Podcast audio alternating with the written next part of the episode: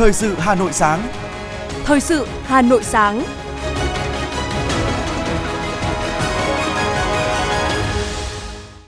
Quang Minh và Thu Thảo xin được đồng hành cùng quý thính giả trong 30 phút của chương trình thời sự sáng nay, thứ hai ngày 23 tháng 1 năm 2023, tức mùng 2 Tết. Thưa quý vị và các bạn, là địa phương đầu tiên trong cả nước ban hành nghị quyết chuyên đề về phát triển công nghiệp văn hóa, Hà Nội đặt mục tiêu phát triển toàn diện ngành công nghiệp văn hóa thủ đô cả về quy mô, chất lượng sản phẩm, dịch vụ và thị trường, đảm bảo phát triển bền vững, trở thành ngành kinh tế mũi nhọn của thủ đô. Để đạt được mục tiêu trên, Hà Nội xác định đổi mới tư duy, nhận thức về phát triển công nghiệp văn hóa là một quá trình thường xuyên, liên tục lâu dài và không ngừng được bổ sung, hoàn thiện trong quá trình phát triển. Trong chương trình thời sự sáng nay, mời quý vị và các bạn cùng nghe bài viết Hà Nội phát triển công nghiệp văn hóa trở thành ngành kinh tế mũi nhọn. Cùng với đó là phóng sự ghi nhận không khí đón Tết ở vùng dẻo cao Ba Vì. Mang mùa xuân đến với những hoàn cảnh khó khăn là nghĩa cử cao đẹp của người Việt mỗi dịp Tết đến xuân về. Xuân này, trẻ em ở trung tâm mồ côi Hà Cầu đón Tết như thế nào? Đó cũng là nội dung được đề cập đến trong phóng sự sáng ngày hôm nay. Và sau đây là nội dung chi tiết. Thưa quý vị và các bạn, thực hiện kết luận của Tổng Bí thư Nguyễn Phú Trọng tại Hội nghị Văn hóa Toàn quốc năm 2021, chương trình số 06 của Thành ủy về phát triển văn hóa, xây dựng người Hà Nội thanh lịch văn minh, Hà Nội đã ban hành nghị quyết số 09 ngày 22 tháng 2 năm 2022 về phát triển công nghiệp văn hóa trên địa bàn thủ đô giai đoạn 2020-2025, định hướng đến năm 2030, tầm nhìn đến năm 2045. Đây được coi là bước đột phá trong phát triển thủ đô, cũng là một trong 10 sự kiện nổi bật của thủ đô Hà Nội trong năm 2022. Hà Nội là địa phương đầu tiên trong cả nước ban hành nghị quyết chuyên đề về phát triển công nghiệp văn hóa. Nghị quyết ra đời nhằm đảm bảo hài hòa giữa bảo tồn và phát triển văn hóa, cải thiện và nâng cao chất lượng cuộc sống nhân dân thủ đô, định vị tầm nhìn chiến lược với các mục tiêu nhiệm vụ, giải pháp thiết thực hiệu quả, phát triển công nghiệp văn hóa, du lịch thành ngành kinh tế mũi nhọn, thật sự có tiềm lực, mang đậm bản sắc văn hóa của thủ đô ngàn năm văn hiến, anh hùng, thành phố vì hòa bình, thành phố sáng tạo – Hà Nội đã thông qua nghị quyết đầu tư các lĩnh vực văn hóa xã hội, trong đó tập trung 3 lĩnh vực y tế, giáo dục đào tạo và văn hóa với tổng dự toán trên 49.000 tỷ đồng. Phó Bí thư Thành ủy Nguyễn Văn Phong nhấn mạnh. Chúng ta cần có một nhận thức nó đúng đắn, phù hợp về công nghiệp văn hóa và hãy xác định đây là một ngành, một lĩnh vực Hà Nội chúng ta có thế mạnh và hiện nay phát triển lĩnh vực này là phù hợp với xu thế phát triển chung của thế giới và đương có rất nhiều tiềm năng và dư địa để phát triển. Và tất cả các địa phương đều có thể tận dụng cái phát triển công nghiệp văn hóa được. Chứ không có địa phương nào mà không có điều kiện cả. Thì rất mong các địa phương cho đến từng cấp phường, cấp xã, các đồng chí cũng cần quan tâm có cái triển khai cái này để nghị quyết của thành ủy đấy, thực sự đi vào cuộc sống. Theo phó bí thư thành ủy, nghị quyết được đặt ra Mục tiêu là tạo bước phát triển toàn diện ngành công nghiệp văn hóa thủ đô cả về quy mô, chất lượng sản phẩm, dịch vụ và thị trường, đảm bảo phát triển bền vững, trở thành ngành kinh tế mũi nhọn, có tốc độ, tỷ trọng, giá trị gia tăng cao, hoạt động có tính chuyên nghiệp với kết cấu hạ tầng đồng bộ hiện đại. Cùng với đó là dịch vụ, sản phẩm văn hóa đa dạng, có chất lượng, có thương hiệu, đáp ứng nhu cầu sáng tạo, hưởng thụ của người dân trong nước, thúc đẩy phát triển du lịch và xuất khẩu. Nghị quyết đặt ra mục tiêu đến năm 2025, ngành công nghiệp văn hóa thủ đô trở thành ngành kinh tế quan trọng, tạo động lực mới thúc đẩy phát triển kinh tế, văn hóa xã hội, hoàn thành ra soát, tích hợp quy hoạch phát triển công nghiệp văn hóa vào quy hoạch Hà Nội đến năm 2030, tầm nhìn đến năm 2050, cải thiện hạ tầng tương đối đồng bộ hiện đại, ưu tiên bố trí quỹ đất theo quy hoạch phân khu hai bên bờ sông Hồng để phát triển các ngành công nghiệp văn hóa gắn với phát triển du lịch. Mục tiêu đến năm 2045, ngành công nghiệp văn hóa thủ đô là ngành kinh tế mũi nhọn, phát triển toàn diện, là động lực phát triển các ngành lĩnh vực khác, là tiền đề để xây dựng Hà Nội có chất lượng cuộc sống cao, kinh tế văn hóa xã hội phát triển toàn diện bền vững, trở thành thành phố sáng tạo của khu vực châu Á, thành phố kết nối toàn cầu, trung tâm văn hóa, du lịch lớn đặc sắc, có sức cạnh tranh quốc tế – hình thành một số công trình văn hóa mới cho thủ đô và Việt Nam, mang tính biểu tượng văn hóa có tầm cỡ khu vực và thế giới, phấn đấu đóng góp khoảng 10% GDP của thành phố. Để đạt được mục tiêu, Hà Nội xác định đổi mới tư duy, nhận thức về phát triển công nghiệp văn hóa là một quá trình thường xuyên, liên tục lâu dài và không ngừng được bổ sung hoàn thiện trong quá trình phát triển. Công nghiệp văn hóa là ngành kinh tế mới, đòi hỏi phải có bước đi phù hợp, với cơ chế chính sách đặc thù mang tính đột phá, đáp ứng yêu cầu phát triển công nghiệp văn hóa, trở thành ngành kinh tế mũi nhọn của thành phố. nghệ sĩ nhân dân Nguyễn Trung Hiếu, giám đốc nhà hát kịch Hà Nội cho biết, để phát triển nền công nghiệp văn hóa Việt Nam cần sự đồng bộ và chuyên nghiệp hóa. Cùng với đó là sự kết hợp giữa nghệ thuật và khoa học công nghệ tiên tiến. Đặc biệt, nhân sự, yếu tố con người luôn là yếu tố quan trọng nhất. Tiếp đó, bên cạnh cơ chế phù hợp cho các đơn vị nghệ thuật, cần xác nhận đúng đối tượng khán giả hướng đến, đối tượng cần được định hướng và tạo nguồn cho tương lai, cũng như tìm hiểu rõ thị hiếu và những yêu cầu của việc hội nhập quốc tế. Nghệ sĩ nhân dân Nguyễn Trung Hiếu cho biết. Nghệ sĩ chúng tôi vô cùng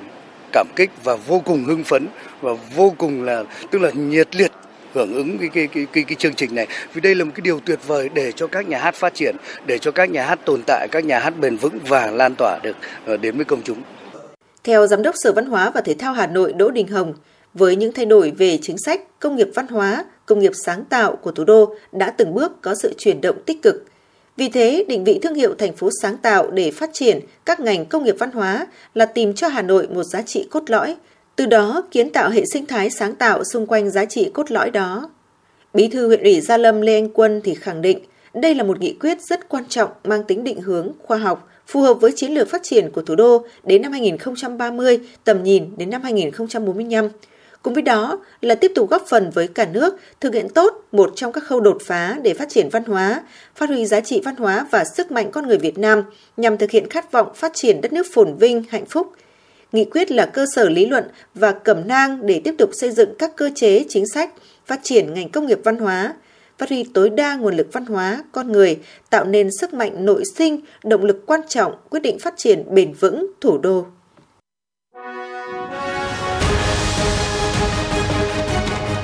Thời sự Hà Nội, nhanh, chính xác, tương tác cao. Thời sự Hà Nội, nhanh, chính xác, tương tác cao.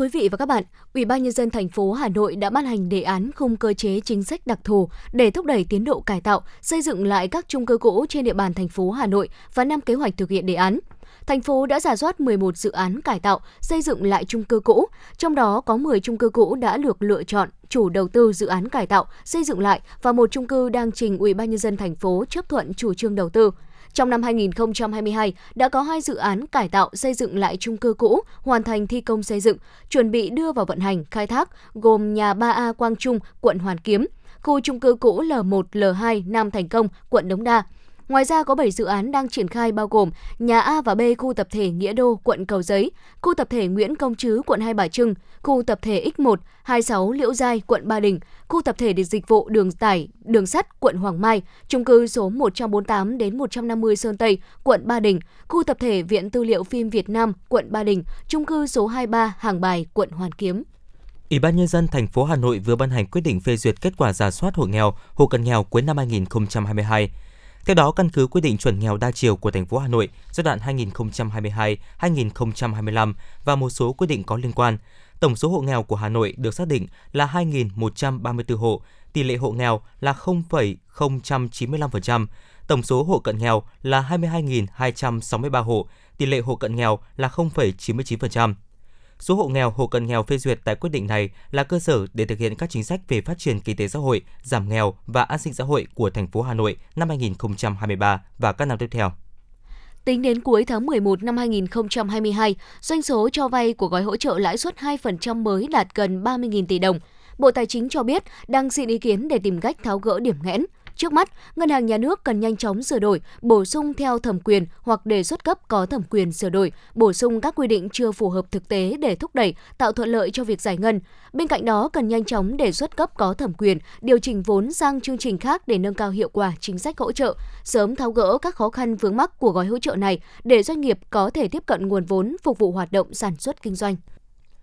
hầu hết các công ty tại Việt Nam vẫn đang án binh bất động trước các dự báo về suy thoái kinh tế toàn cầu năm 2023. Tuy nhiên, theo khảo sát tiền lương toàn cầu mới đây của tập đoàn tư vấn tuyển dụng Robert Walter, có đến 88% công ty sẵn sàng tăng mức lương dành cho nhân viên. Các nhân sự chuyển việc có khả năng nhận được mức lương cao hơn từ 15% đến 25% trong năm nay. Đối với một số lĩnh vực có nhu cầu cao như kỹ thuật số, mức tăng lương có thể lên đến 35%. Đây là những số liệu được thống kê từ khảo sát tiền lương toàn cầu năm 2023 của Robert Walter, thực hiện tại 31 quốc gia, trải rộng trên 6 châu lục, bao gồm cả Việt Nam.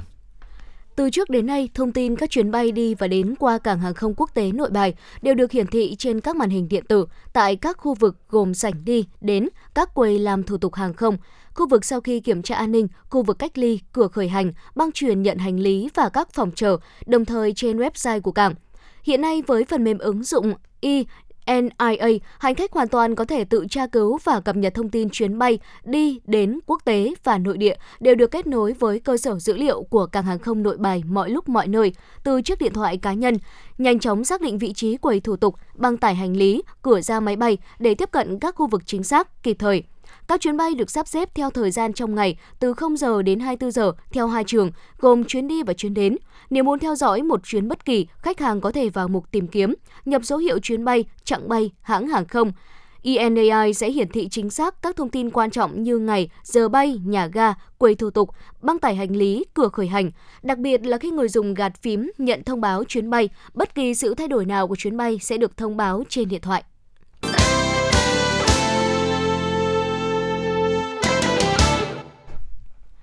Thưa quý vị và các bạn, đoàn viên người lao động gặp khó khăn cũng là lúc trách nhiệm chăm lo của tổ chức công đoàn càng nhân lên gấp bội. Với những cách làm sáng tạo, dù trong bất kỳ hoàn cảnh nào, các cấp công đoàn thủ đô cũng sát cánh cùng đoàn viên, người lao động với phương châm ở đâu có đoàn viên khó, ở đó có tổ chức công đoàn. Nhờ đó, Tết Quý Mão 2023, rất nhiều đoàn viên công đoàn đã được đón cái Tết ấm áp, đủ đầy bên người thân và gia đình. Mái ấm công đoàn là tên gọi cho một chương trình rất nhân văn mà Liên đoàn Lao động thành phố Hà Nội cùng công đoàn các doanh nghiệp phối hợp thực hiện. Nhờ có chương trình này, rất nhiều lao động có hoàn cảnh khó khăn đã có được những căn nhà khang trang, ấm áp nghĩa tình để họ yên tâm làm việc và nỗ lực vươn lên, thay đổi cuộc sống. Năm 2022, Liên đoàn Lao động thành phố Hà Nội đã hỗ trợ 50 nhà mái ấm công đoàn xây mới hoặc sửa chữa với tổng số tiền 2 tỷ đồng. Chị Hoàng Thị Hương, công nhân công ty môi trường đô thị Hà Nội chi nhánh Mỹ Đức là một trong những đoàn viên có hoàn cảnh đặc biệt khó khăn được nhận nhà mái ấm công đoàn. Bày tỏ niềm vui trong ngôi nhà mới khang trang đã hoàn thiện, chị Hoàng Thị Hương xúc động nói. Tôi có một cái mái ấm này thì tôi tinh thần tôi rất là thoải mái vì mình không ngờ đâu là mình lại được như vậy. Thì đây nhờ tất cả bên chính quyền địa phương, nhờ công ty rồi doanh nghiệp cả các ban ngành đoàn thể đã góp ờ, nhất là liên đoàn lao động của thành phố đã giúp đỡ gia đình tôi. Thì tôi không biết nói gì hơn tôi xin xin thành cảm ơn. Công tác chăm lo cho đoàn viên người lao động luôn được Liên đoàn Lao động thành phố Hà Nội xác định là nhiệm vụ trọng tâm xuyên suốt với tất cả tinh thần trách nhiệm, tình cảm của người cán bộ công đoàn. Qua đó phát huy vai trò công đoàn ở tất cả các cấp để đoàn viên, người lao động luôn cảm thấy trong giai đoạn khó khăn nhất cũng luôn có công đoàn đồng hành và sẻ chia. Riêng dịp Tết Nguyên đán Quý Mão 2023, Liên đoàn Lao động thành phố Hà Nội đã chuẩn bị kế hoạch với tinh thần không để đoàn viên, người lao động nào không có Tết. Ông Phạm Quang Thanh, Chủ tịch Liên đoàn Lao động thành phố Hà Nội cho biết. Trong cái đợt chăm lo Tết này thì à, tổng cái nguồn kinh phí của thành phố dự kiến là sẽ khoảng 74 tỷ đồng. Trong à, đây là cả, bao gồm tất cả các nguồn lực từ à, các nguồn lực của công đoàn thành phố, công đoàn các cấp, rồi sự hỗ trợ của ủy ban nhân dân thành phố cũng như là sự hỗ trợ của các cái chủ doanh nghiệp, chủ sự lao động và một số cái nguồn ủng hộ từ nguồn xã hội hóa khác để chúng tôi cố gắng để làm sao mà tất cả các người lao động đều có một cái Tết thật sự là ấm no. Năm nay thì do cái tình hình à, sản xuất kinh doanh của một số đơn vị do ảnh hưởng của dịch bệnh cũng gặp rất nhiều cái khó khăn thì chúng tôi cũng sẽ à, đang có một cái hoạt động mới là năm nay sẽ có thêm cái hoạt động là hỗ trợ cho những người lao động bị à, mất việc làm, bị thiếu việc và bị nợ lương, rồi nợ thưởng. Tình cảm của tổ chức công đoàn được đong đầy trong từng gói quà Tết được trao gửi hay theo những chuyến xe miễn phí đưa công nhân tỉnh xa về sum họp với gia đình đó chính là nguồn động viên ý nghĩa nhất cho người lao động mỗi dịp Tết đến xuân về. À, tôi đã nhận được cái món quà là TV 43 rồi rất là rất hạnh phúc và hạnh phúc lắm. Nên là mỗi một năm mà được đi đến đây là chị cũng rất là hạnh phúc và vui vẻ. Đúng như cái tên ờ, Tết Xuân Về nó sẽ ấm cúng hơn cho toàn thể cả gia đình. Thì em mong muốn là sang một năm mới ờ, thứ nhất là cái ờ, bệnh dịch là đẩn lùi hết rồi để cho các công ty xí nghiệp à, càng ngày làm ăn càng phát triển thì, thì à, sẽ càng quan tâm đến đến người lao động nhiều hơn. Tôi cảm thấy rất là vui và hạnh phúc khi là à, được à, công đoàn à, lao động thành phố Hà Nội cũng như là công ty đã hỗ trợ giúp đỡ tôi rất là nhiều. Tôi rất là hạnh phúc, không biết nói gì hơn. Thật sự là rất là cảm ơn. Nhìn lại một năm đã qua, vượt qua các thách thức với tinh thần quyết liệt, đổi mới trong lãnh đạo, chỉ đạo, điều hành, thủ đô Hà Nội đã hoàn thành 22 trên 22 chỉ tiêu phát triển kinh tế xã hội. Tăng trưởng GRDP cao hơn mức trung bình cả nước, thu ngân sách vượt dự toán trung ương giao, kim ngạch xuất khẩu tăng, chỉ số CPI giữ mức ổn định. Phó Bí thư Thường trực Thành ủy Nguyễn Thị Tuyến nhấn mạnh, trong sự phát triển của thủ đô vừa qua có sự đóng góp rất lớn của tổ chức công đoàn và đội ngũ công nhân viên chức lao động thủ đô. Đồng chí Nguyễn Thị Tuyến cũng đề nghị các cấp công đoàn thủ đô cần tiếp tục đổi mới sáng tạo để công đoàn thực sự là chỗ dựa tin cậy của người lao động.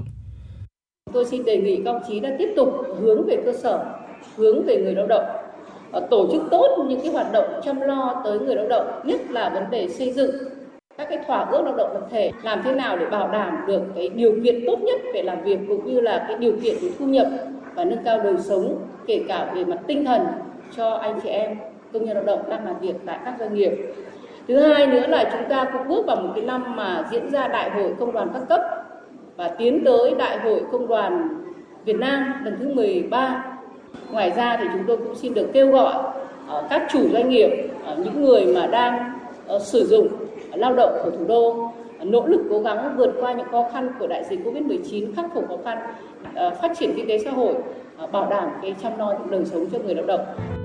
Không khí đầm ấm của Tết Xung Vầy Xuân gắn kết của những chuyến xe nghĩa tình đã theo chân anh chị em công nhân, người lao động về với gia đình, về các miền quê để cùng làm nên một cái Tết tràn ngập tình yêu thương và hạnh phúc.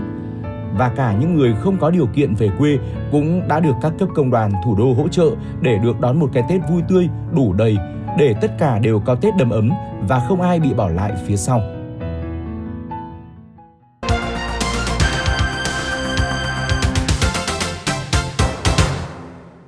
Xin chuyển sang phần tin thế giới. Thưa quý vị, chính phủ Ukraine đã quyết định cử cán bộ sang Campuchia tham dự khóa đào tạo về giả phá bom mìn từ giữa tháng 1 năm 2023.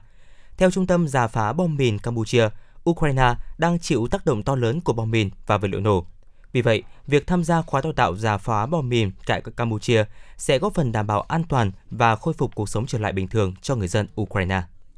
Ngân hàng Trung ương Argentina tuyên bố giữ nguyên lãi suất cơ bản ở mức 75% trong bối cảnh quốc gia Nam Mỹ này ghi nhận tỷ lệ lạm phát lên tới 94,8% trong năm 2022, cao nhất kể từ năm 1991. BCRA tin rằng việc giữ lãi suất cơ bản ở mức cao sẽ giúp kéo giảm đà tăng lạm phát trong trung hạn và củng cố sự ổn định trên thị trường tài chính hối đoái của nước này. Trong báo cáo mới công bố, Viện Thống kê và Nghiên cứu Kinh tế Quốc gia Pháp cho biết, mức lạm phát tại Pháp đã tăng hơn gấp 3 lần trong năm vừa qua, từ 1,6% năm 2021 lên 5,2% trong năm 2022 và là cao nhất trong vòng 40 năm vừa qua. Năng lượng là lĩnh vực ghi nhận mức lạm phát tăng cao nhất với 23,1%, tiếp đến là nhóm các mặt hàng lương thực thực phẩm với 6,8% và sau đó là các sản phẩm chế biến và dịch vụ tăng khoảng 3% chính phủ Israel sẽ tạm ngừng một loạt kế hoạch tăng thuế và giá đối với dịch vụ thiết yếu về nhà ở, điện nước nhằm hạ nhiệt lạm phát. Đây là thông báo mới đây của Thủ tướng Israel Benjamin Netanyahu. Ông khẳng định nền kinh tế Israel đang bước vào một vòng xoáy lạm phát, vì vậy chính phủ nước này phải hành động ngay lập tức để xoay chuyển tình hình. Thống kê mới cho thấy, quy mô của tình trạng vô gia cư ở Anh đang tăng lên. Các tổ chức từ thiện cảnh báo giá thuê nhà tăng đang là vấn đề trở nên trầm trọng hơn. Theo tổ chức từ thiện Shelter, chỉ riêng tại vùng England của Anh, số người vô gia cư đã tăng 74% trong 10 năm vừa qua. Hiện tại hơn 10.000 trẻ em ở đây đang phải sống trong cảnh tạm bợ và thiếu thốn.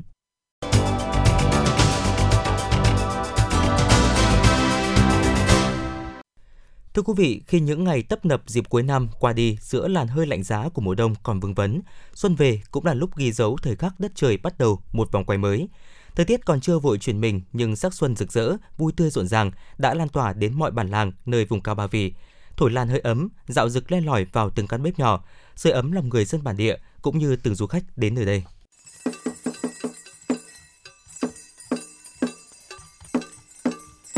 Những ngày đầu xuân năm mới, đến với bản giao xã Ba Vì những ngày Tết đến xuân về, chúng ta sẽ được cùng ăn Tết nhảy, cái Tết đặc biệt của người giao bên núi Tản, để nghe điệu dân ca đắm lòng và say trong vũ điệu độc đáo của múa chuông, múa rùa. Tết nhảy của người Giao là Tết của gia đình nhưng lại được cả bản coi như Tết chung. Dòng họ nào muốn tổ chức Tết nhảy, trước hết phải làm lễ cầu làng. Mọi người trong làng sẽ cùng góp tiền để làm lễ vật chung, bao gồm gà, lợn, rượu, gạo. Sau đó, người đứng ra làm lễ cầu làng sẽ cầu cho dân làng có được sức khỏe, làm ăn phát đạt và gặp nhiều may mắn. Lễ cầu làng phải được tổ chức trước Tết nhảy từ 6 đến 7 ngày. Trong Tết nhảy, có nhiều điệu múa được trình diễn khéo léo và tinh tế như múa dao, múa được mùa, múa bắt ba ba, múa nhảy rùa. Tất cả các điệu múa trên rất độc đáo, mang tính hình tượng cao. Trong suốt thời gian diễn ra Tết nhảy, các điệu múa được biểu diễn lặp đi lặp lại nhiều lần. Mỗi người phải nhảy múa hàng trăm lượt liên tục cả ngày cả đêm trong tiếng chuông tiếng trống rục rã. Họ vừa múa vừa hát những câu hát điệu nhảy huyền bí, làm cho người xem có cảm giác mình đang được sống trong một thế giới khác, thế giới mà quá khứ và hiện tại đang giao hòa. Ông Dương Trung Thọ và ông Triệu Phú Thành, xã Ba Vì cho biết. À, cái tập quán của dân tộc thì uh, giữ gìn ờ, bản sắc của dân tộc thì dân tộc giao chúng tôi thì ờ, hàng năm một hai gia đình cũng làm cái tết nhảy để cái nhất là cầu ờ, tổ tiên ra là cầu thần linh để phù hộ cho gia đình tức là mưa thuận gió hòa làm ăn tất cả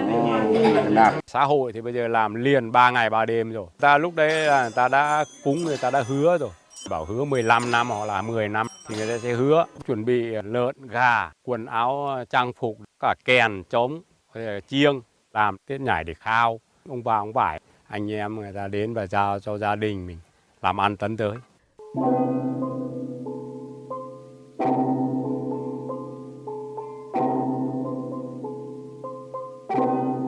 Với quê hương xã Vân Hòa, cái Tết của người Mường lại được vang lên bởi tiếng nhạc cồng chiêng cùng với điệu múa của đội bảo tồn các làn điệu chiêng cổ. Lễ hội của đồng bào dân tộc Mường, chị em dân tộc Mường tay cầm quả, còn bước nhịp nhàng uyển chuyển theo từng nốt nhạc trầm bổng của cồng chiêng, tạo nên một nét riêng đặc sắc của người Mường trong ngày hội du xuân.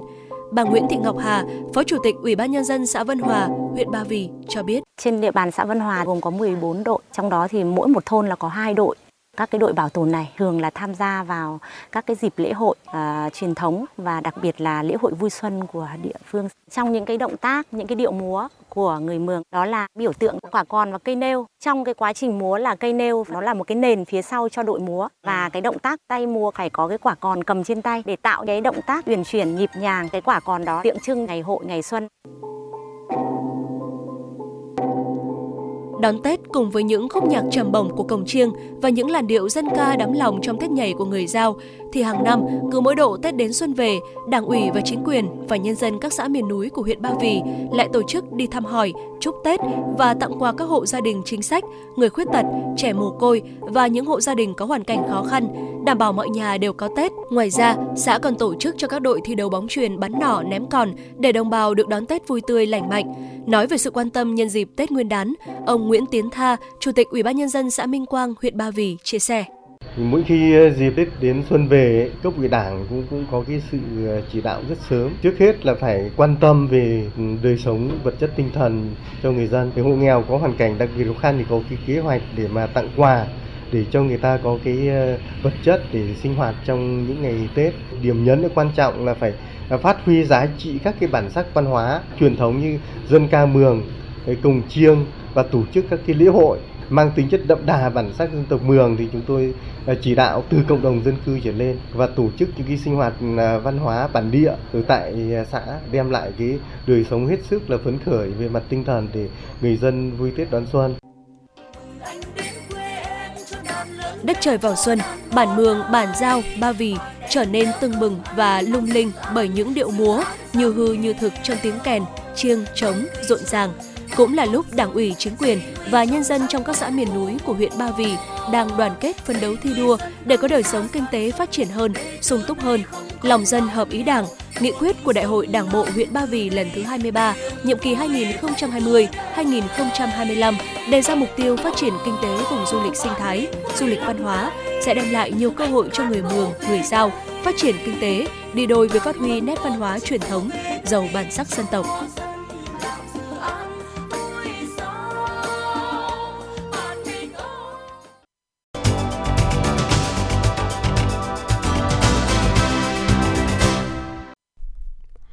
Thưa quý vị và các bạn, cứ mỗi dịp xuân về, nhà nhà yên vui bên mái ấm gia đình thì vẫn còn đó những số phận hầm hưu không nơi nương tựa để giúp các em cảm nhận được không khí của ngày Tết đầm ấm vui tươi cùng với sự quan tâm tặng quà của các cơ quan thành phố và chính quyền địa phương thì các trung tâm nuôi dưỡng trẻ mồ côi khuyết tật cũng đã chủ động đảm bảo tổ chức Tết Nguyên đán vui tươi, đủ đầy, ấm áp tình yêu thương cho các em.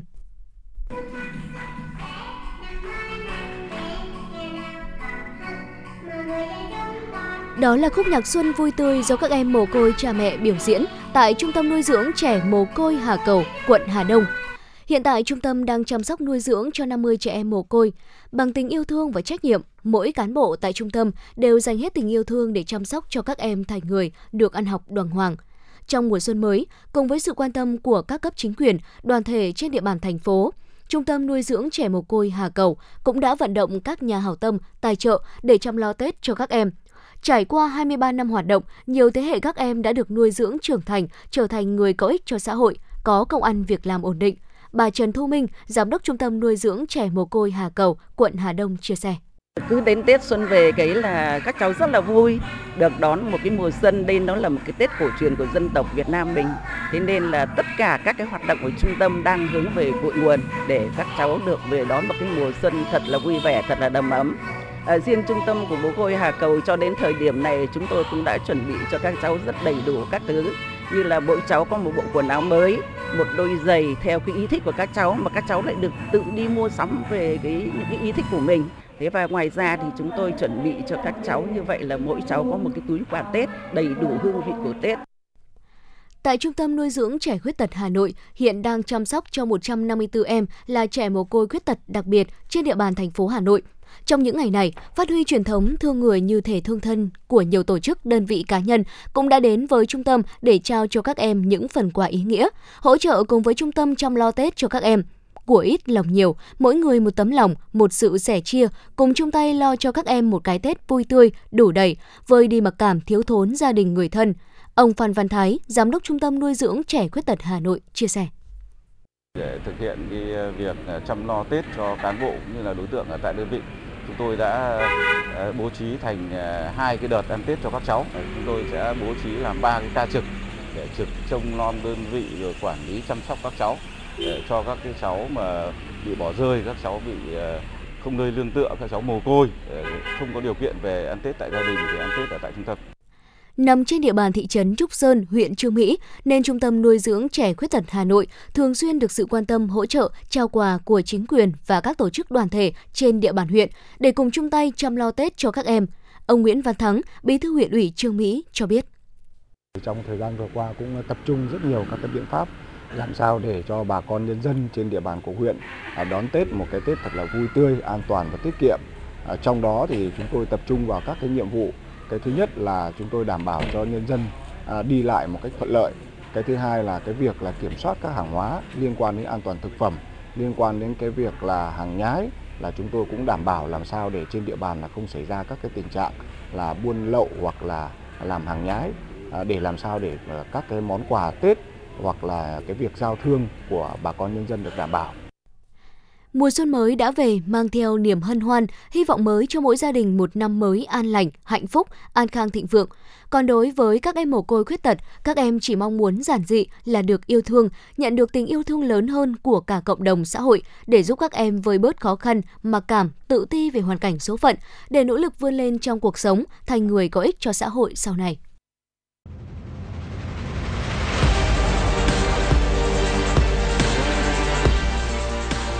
Bản tin thể thao. Bản tin thể thao.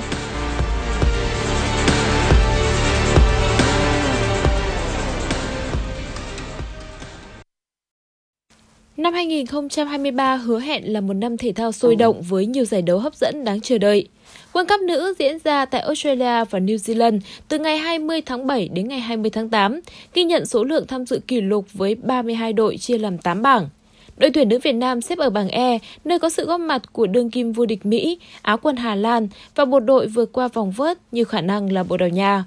Đoàn quân của huấn luyện viên Mai Đức Chung có trận giao quân gặp đội tuyển Mỹ ngày 22 tháng 7 tại Eden Park, thành phố Auckland. Sau 4 ngày, đội sẽ gặp đối thủ chờ xác định ở sân Waikato, thành phố Hamilton.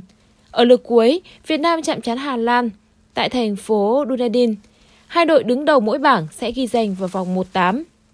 Trong khi đó, sân chơi lớn mà đội tuyển bóng đá nam Việt Nam tham dự trong năm 2023 là vòng chung kết Asian Cup ở Qatar.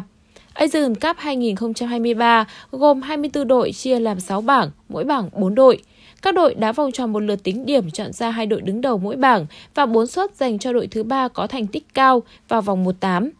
4 năm trước, huấn luyện viên Park Hang-seo cùng các học trò đã vào tới tứ kết, nhưng để tái lập thành tích này là điều không hề dễ dàng.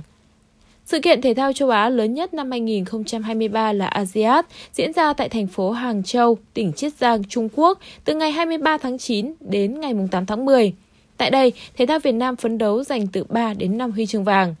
Trước đó, các vận động viên của chúng ta sẽ tranh tài tại SEA Games 32. Đây là lần đầu tiên Campuchia đăng cai tổ chức đại hội, dự kiến tổ chức 49 môn với 608 nội dung từ ngày 5 tháng 5 đến ngày 17 tháng 5. Mặc dù nhiều môn thế mạnh của Việt Nam không còn được tổ chức ở SEA Games 32 như bắn súng, đua thuyền, chèo thuyền, bắn cung, thế nhưng đoàn thể thao Việt Nam vẫn đặt mục tiêu đứng top 3 tại Đại hội Thể thao Đông Nam Á. 2023 cũng là năm giải điền kinh thế giới được tổ chức, diễn ra tại thành phố Budapest, Hungary từ ngày 19 tháng 8 đến ngày 27 tháng 8. Giải gồm 48 nội dung, ít hơn một nội dung so với kỳ trước, đó là chạy tiếp sức hỗn hợp 4 x 100 m. Đáng chú ý, ở mùa giải trước đó, Việt Nam có một đại diện góp mặt là vận động viên Quách Thị Lan, nhưng chân chạy sinh năm 1995 sớm dừng bước ở vòng loại 400m rào. Năm 2023, đồng thời đánh dấu lần đầu tiên sau 11 năm, Magnus Carlsen không có mặt ở trận chung kết cờ vua thế giới. Anh đã quyết định bỏ ngôi vua cờ vì không đồng tình với thể thức thi đấu. Kỳ thủ Trung Quốc Đinh Lập Nhân là người nhận suất đặc cách thay thế Kansen tranh ngôi với đối thủ Ian Nepomniachtchi. Trận đấu sẽ diễn ra từ ngày 7 tháng 4 đến ngày 30 tháng 4. Quý vị và các bạn vừa nghe chương trình thời sự chào xuân mới của Đài Phát thanh và Truyền hình Hà Nội. Chỉ đạo nội dung Nguyễn Kim Khiêm, chỉ đạo sản xuất Nguyễn Tiến Dũng, tổ chức sản xuất Quang Hưng, đạo diễn Kim Oanh, phát thanh viên Quang Minh Tu Thảo cùng kỹ thuật viên Quốc Hoàn thực hiện. Xin chúc quý thính giả có một năm mới an khang thịnh vượng, vạn sự như ý. Còn bây giờ thân mến chào tạm biệt.